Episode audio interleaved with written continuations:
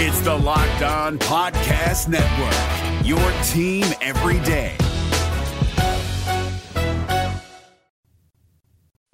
You are Locked On Reds, your daily Cincinnati Reds podcast, part of the Locked On Podcast Network, your team every day.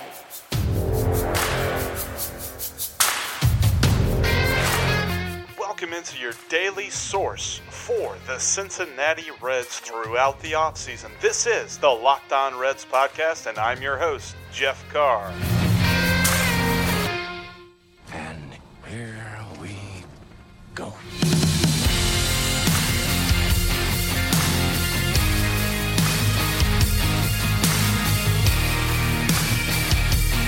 What's going on, Reds fans? Welcome in to the Locked On Reds podcast. Thank you so much for joining me today on this Thursday. Today, we got a special show for you. Later on, some Reds killer of the day. But mostly, this show is going to be based on the Locked On Reds line. I always tout it 513 549 0159. Questions, comments, reactions to what's happening, what's going on on the Locked On Reds line. We've got some stuff I'm going to get to there. But before we get to all of that, make sure you are subscribed on whatever podcasting platform you're listening to right now. Also, follow me on Twitter at Jeff Carr with three F's and follow the show at Locked On Reds and save the Locked On Reds line number into your phone. I mentioned it just a second ago 513 549 0159. Also, check out lockedonreds.com. We've got even more content there. Got a blog going on there. Clay Snowden, Dave Pemberton, others from time to time write articles about the Reds and what's going on. But first, I, I, you know what? Before we jump into the Locked On Reds line stuff, let's do some news. News team!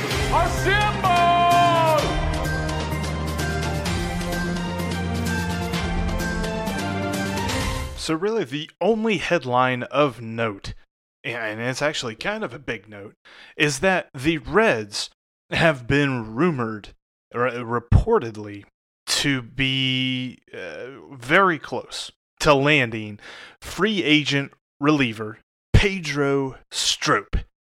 Now, some of you may remember Pedro Strop. There was a bit of a kerfuffle between him and Yasiel Puig this past season, both of them having unkind things to say about each other.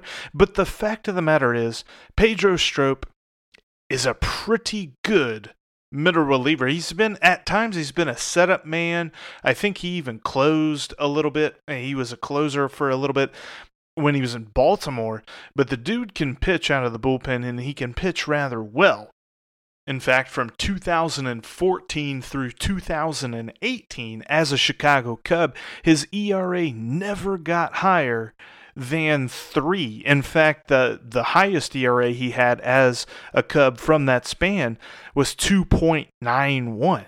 I mean, that's phenomenal. Now, last year, he fell on some hard times and he had an ERA of 4.97 in 41 and two thirds innings pitched, but he still had the strikeout numbers 49 strikeouts in those 41 innings pitched.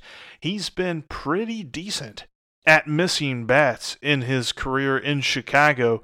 The lowest uh, strikeout per nine total he had was in 2018, where he had 8.6 strikeouts per nine innings. Every other season has been above nine. So he knows how to miss a bat. And bringing him in and adding him to this bullpen really, I mean, that would almost make the bullpen picture pretty clear. There may only be one or two spots, uh, one or two at the most. I don't even know if there'd be three spots uh, up for grabs during spring training if you add Pedro Strop to the mix. So that just that adds to the depth of this bullpen, and that is something that we continue to say about the Reds is the depth that they have. So much depth, and I absolutely love it. I love it. This deal. I mean, it's still it's reported. It was reported on Twitter by Hector Gomez at H Gomez with a Z 27. He is the sports editor and sports journalist for a Dominican radio station called Z101. I swear to God, I'm smart. But that's actually going to lead us. That that was really the only news of the day. That's going to lead us into our focus for this episode, which is the Locked On Reds line, where I'm going to look at some text messages, and I've even got a voicemail to throw in here as well. We're going to start out with a few texts, though. This first one comes from Jordan. Jordan said, I was thinking that since the Reds acquired Nick Castellanos and Atlanta acquired Marcel Ozuna, I honestly think, and this is what Jordan's saying, I honestly think looking at both teams, the Reds are slightly better than the Braves. And he kind of breaks down, like, you know, top of the lineup, all this other stuff, but he thinks the Reds have a better pitching staff. And then he asked, What do I think? Do I think the Reds look better than the Braves right now? That's hard to say. I think the Braves are a deep team. They are definitely one of the best teams in the National League. But I do agree with you where I think that the pitching staffs match up very favorably. I think the Reds overall have a better pitching. I really, I tell you this though, with the Braves, Mike Soroka, that dude, that dude could pitch. He was a really good rookie. It'll be interesting to see how his second year goes. But overall, I think the Reds do have a better pitching staff. It's just you know where the lineup is concerned. It's it's hard to hard to say that the Reds have a better lineup when you're staring at Ozzie Albies, Ronald Acuna Jr., and Freddie Freeman. Those guys are mammoths, like some of the best players in the entire game, let alone just you know this comparison in a vacuum. So it's hard for me to say that the Reds are better than the Braves, but it's at least a conversation. Obviously, wouldn't have said anything like this last year, but it is definitely a conversation. I'm very, obviously, you know that I'm very excited about this season with the Reds. It's, going to be a great year. I firmly believe it. And it's funny because um, it was pointed out to me by uh, Jake from the Locked On Bengals podcast. He said that uh, if you look at Keith Law's article in The Athletic, it's kind of sobering. And so I did. I looked at it. And I'm not going to get too far in depth here because I want to spend more time on this on a podcast next week. But I don't agree at all with what Keith Law thinks of the Reds. I respect his opinion. He's very good baseball writer, but at the same token, he was making some points that don't make any sense. I'm very happy with what the Reds have done. I think the Reds have put themselves in a position, kind of like Craig Calcaterra said on the podcast yesterday, they could contend for 90 plus wins and definitely be a favorite to win the NL Central. So I, am right there with you, Jordan. I think that they are in the conversation with the Braves. I don't know that I'd be ready right now to say that I think they're better than the Braves, but I like where they're going. Next uh, text message here. It's actually from an unnamed person, but I like the text. Says, looking at the free agents available, who do you see us getting? Who do you think we need? I say a Cozart reunion would be good for depth at shortstop and Aaron Loup, a lefty reliever who's had a career 3.45 ERA and he's only 32. I appreciate the text, unnamed person. This came in uh, Tuesday night, so this was before any news of Pedro Strop landed. I've seen Aaron Loup on some of the free agents lists and just kind of dove into him. He's he's an uninspiring reliever. I mean, it's not to say that Pedro Strop is an inspiring option, but at the same token, I think he's probably better than Aaron Loup. So hopefully they work out a deal with Strop. And on the other end of the spectrum, Zach Cozart reunion that that'd be kind of nice. I think I, uh, they definitely need uh, I think they're definitely looking at shortstop depth there, but I don't know if Cozart is like expecting a major league deal and expecting decent money. He's had health problems over the last couple of years ever since leaving the Reds, so it's possible that they may get him on the cheap. But at the same token, I don't know. I don't think they're going for that. I, I, they had a chance to reunite with Jose Iglesias. They didn't do that. They had a chance to reunite with Yasiel Puig. They didn't do that. Uh, Scooter didn't do that. So it's possible they're not going to do the whole reuniting thing and go for somebody different. Got another text from an unnamed person. This one says, and it's just a statement. It says Derek Dietrich as possible second base with Moose at third base if Suarez not ready for the season opener. Uh, I don't know how that would work. Derek Dietrich is not on the team. He is a free agent. He elected free agency after being waived from the 40 man roster. So he's not going to start at second base because he's not on the team. And then this person also says, What about Jankowski? So, what about Travis Jankowski? I'm not totally sure, but I, I, I think he has options. So he will probably be sent down to AAA as like you know outfield depth. Something I can ask Doug Gray on tomorrow's podcast, but I, I'm pretty sure he's got options. I don't think that they're leaning on him for very much. At most, he could be like the 13th bat. You know, since we're going to 26 man roster, it's got to be 13 and 13. He could possibly be that final bench bat, but I don't know. He's got a lot of competition there. The Reds have a very deep bench at least uh, the the way that I'm looking at it here. And then uh, one last uh, text message. I'll get to the voicemail on the next time, but uh, one last text message that we got. This is from Jared.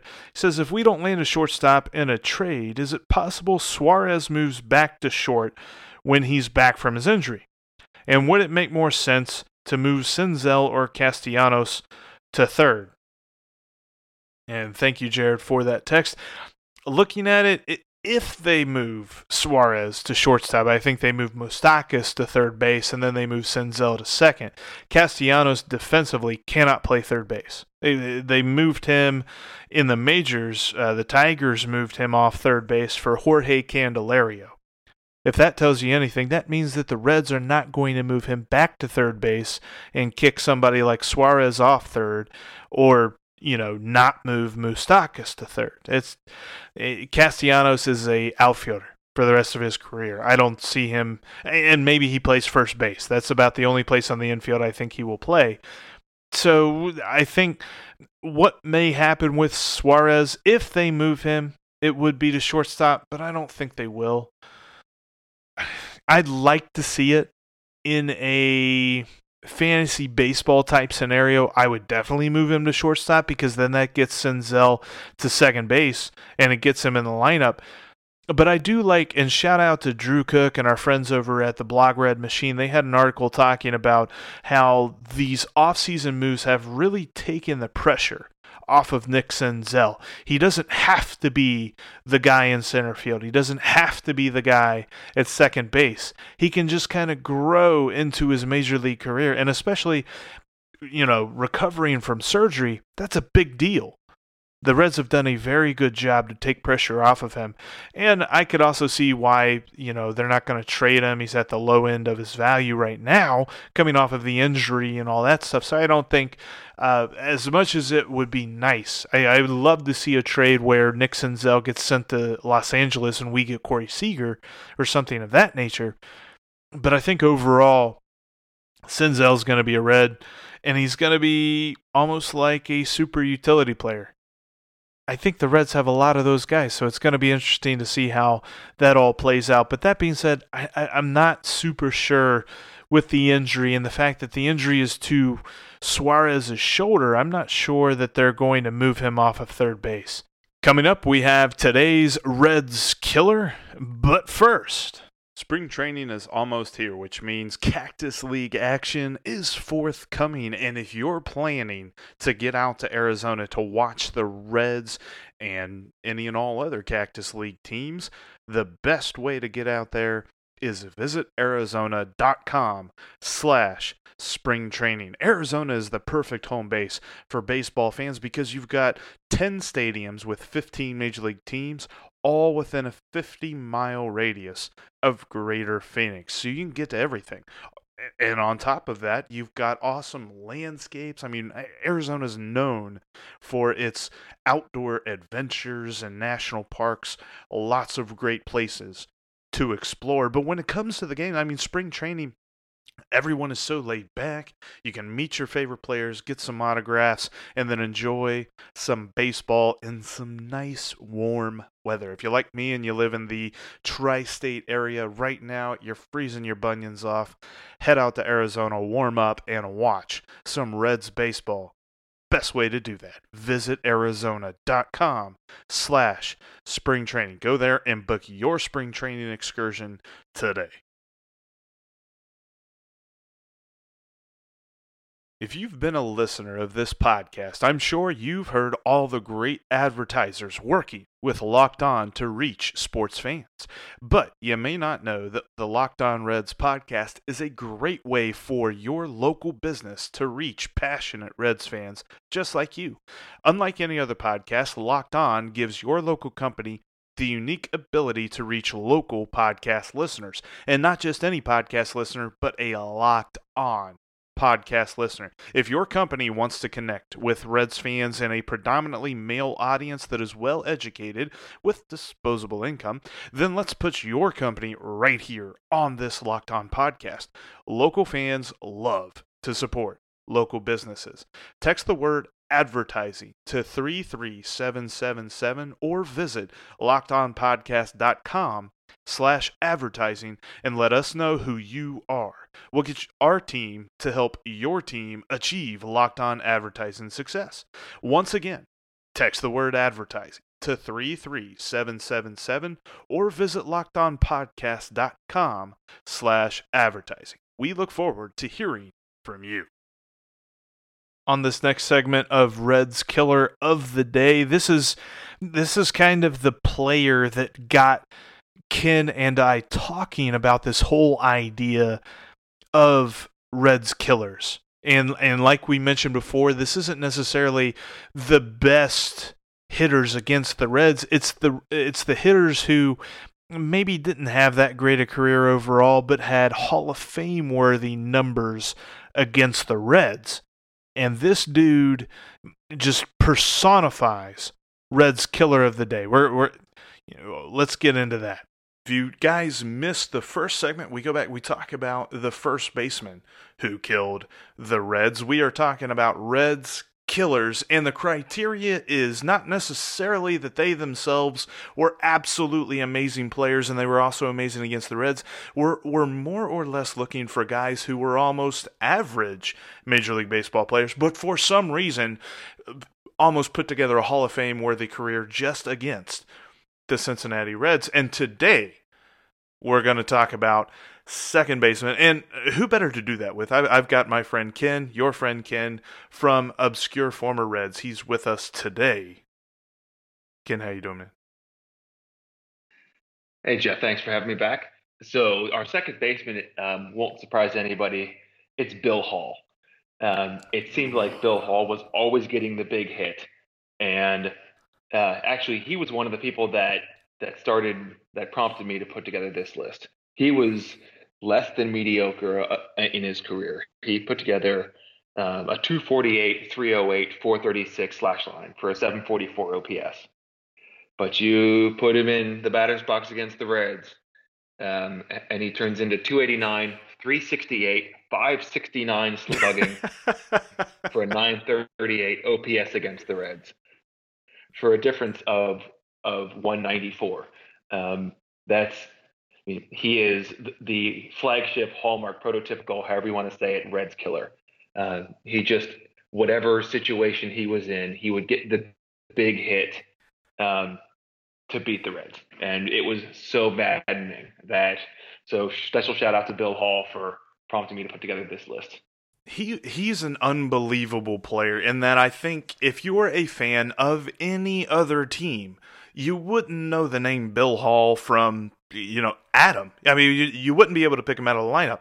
But most Reds fans, when you say the name Bill Hall, they're like, "Oh, that guy, that guy." The quintessential Reds killer. It was frustrating. They just couldn't seem to get him out in a big situation and the numbers, especially that 569 slugging, those numbers just seem to, to bear that out. And he had a pretty big sample size. Uh, he came to the plate um, 362 times against the Reds. So it, th- these isn't just some fluke he had um, that he played a season or two. That's that's a good three months, three to four months of at bats against the Reds. He's also got a special brand of evilness toward the Reds, in that most of his career he spent with Milwaukee. And then in 2010, he was traded away from, or 2009, 2009, he was traded away from Milwaukee to Seattle. So it was like best case scenario, like, oh, hey, he's gone. Uh-uh. Back in 2011, he comes back to the NL Central with Houston. And it's like, oh, you can't get rid of this guy. But man, looking back on Bill Hall, I just remember him coming to the plate and being like, here we go. It's to be bad. Like you said, 568 slugging. Bill Hall? Oh my gosh. That is our second baseman of the Reds Killer series. Stay tuned, Reds fans. Next time we will have the third baseman I about said shortstop, the third baseman or shortstop. Stay tuned. Be, be wait for that because I don't even know which position I'm going to choose next time. But tune in next time for the Reds killer of the day. That'll do it for the Thursday edition of the Locked On Reds podcast. Thank you so much for listening to today's show. If you haven't done so, hit subscribe on whatever platform you're listening to this podcast on. Follow me on Twitter at Jeff Carr with three F's and follow the show at Locked On Reds and save that Locked On Reds line number into your phone at 513 549 0159. Uh, continue the conversation about the Reds killers of the day. Hit us, hit, you know, uh, Ken's Twitter handle is at obscure x reds. Hit us up on Twitter. Let us know if you've got an idea for Reds Killer Day. Remember, it's not necessarily somebody who's just amazing. We're not talking about like Albert Pujols or something like that. We're talking about guys who had average to below average careers overall, but for some reason just murdered the Reds. Continue the conversation on Twitter or at the Locked On Reds line. Also, f- check out lockedonreds.com for even more content on the blog. That'll do it, though, for the Locked On Reds podcast. My name is Jeff Carr, and I will talk to you all tomorrow.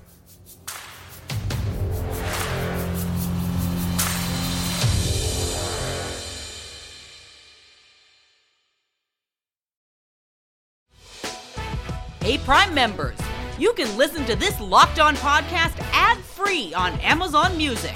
Download the Amazon Music app today.